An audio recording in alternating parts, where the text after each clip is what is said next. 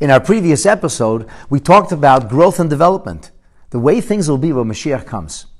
We talked about vegetation, and some people are asking, does that affect the growth and developments of human beings as well? And the answer is most certainly yes.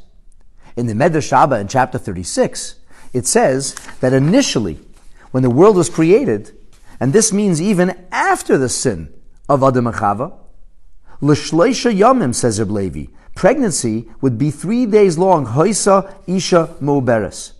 The Pirush Marzu says, v'yoledes, a woman would give birth because the pregnancy, hoisa mo'beres, ela gimel yamim, the pregnancy was only three days long. The Medrash records the opinion of the Rabbanon. They said, L'yoim echad hoisa isha mo'beres.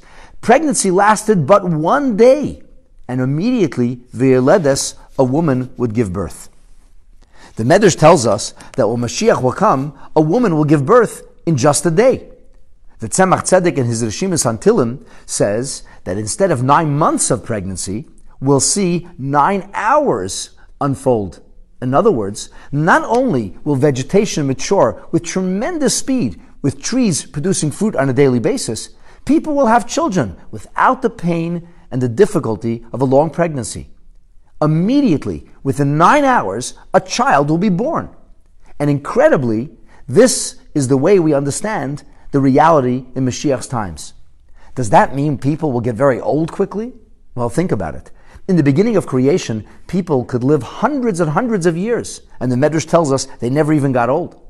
When Mashiach will come, this will be even more so. As per the statement that the Navi makes, Nar ben Meya Shana Yumas, that even in the beginning of the coming of Mashiach, before death is erased forever, if a person were to die at the age of a hundred, people would say a child has passed on.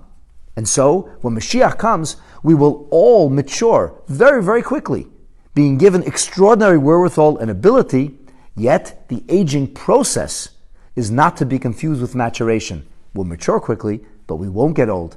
And in Mirz Hashem, soon after the beginning of Mashiach's coming, we move into the final and full development at which Bila Hamavas Lanetzach, death will no longer be something humankind knows. With the coming of Mashiach, B'mheira will be Amenu Amen.